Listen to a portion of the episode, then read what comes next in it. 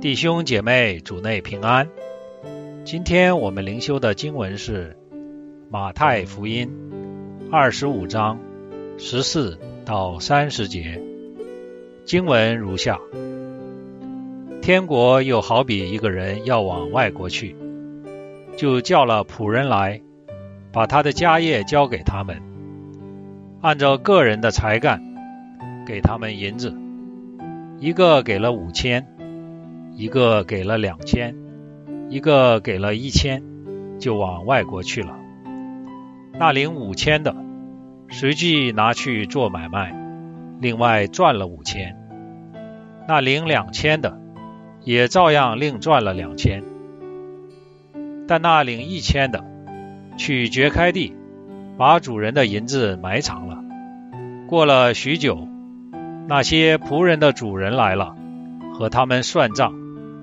那领五千银子的，又带着那另外的五千来说：“主啊，你交给我五千银子，请看，我又赚了五千。”主人说：“好，你这又良善又忠心的仆人，你在不多的事上有忠心，我要把许多事派你管理，可以进来享受你主人的快乐。”那领两千的也来说：“主啊，你交给我两千银子，请看，我又赚了两千。”主人说：“好，你这又良善又忠心的仆人，你在不多的事上有忠心，我要把许多事派你管理，可以进来享受你主人的快乐。”那领一千的也来说：“主啊。”我知道你是忍心的人，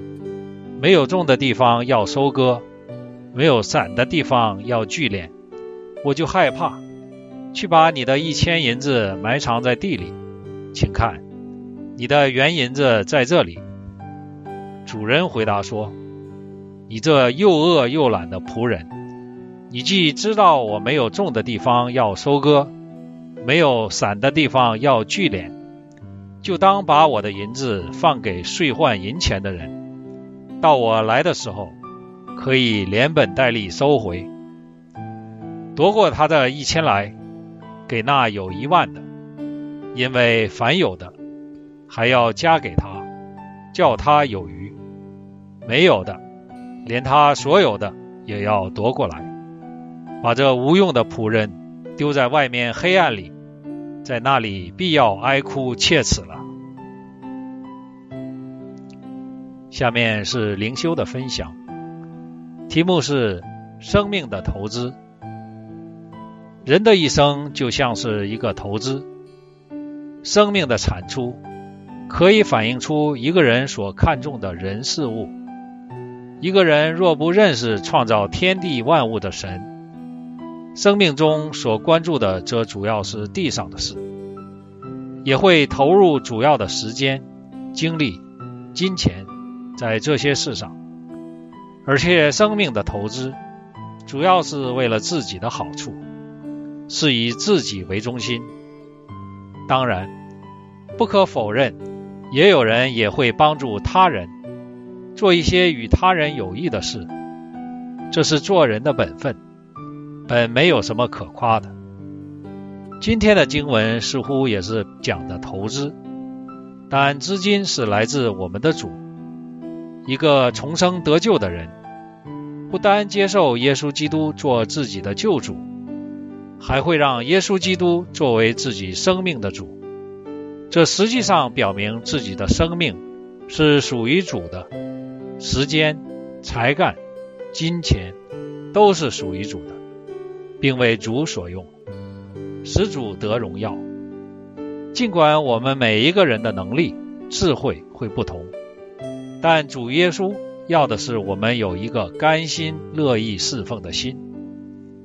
在这个比喻中，有五千银子和两千银子仆人，就是忠于主人所托，使自己的才干、精力、时间能为主所用的人。一旦主人把银子交给他们，就随即拿去做买卖，没有一点的单言。在我们的教会中，就有许多这样的弟兄姐妹，信主后马上就开始参与教会的侍奉，开始为主做见证，带领亲友来教会团契自己的小组，在侍奉的同时，主也使他们的属灵生命不断成长，成为更多人认识主的祝福。因为凡有的，还要加给他。叫他有余，没有的，连他所有的也要夺过来。这是一个属灵的法则。属灵的生命不是闭门造车，而是在侍奉中成长。当一个人不再侍奉的时候，也往往是处于属灵低潮之时。一个把银子埋藏在地里的人。也是不向世人见证主耶稣基督救恩的美好的人，不但今生不能经历主所应许的丰盛的生命，当面对主的审判时，将要哀哭切齿了。下面让我们做一个回应的祷告：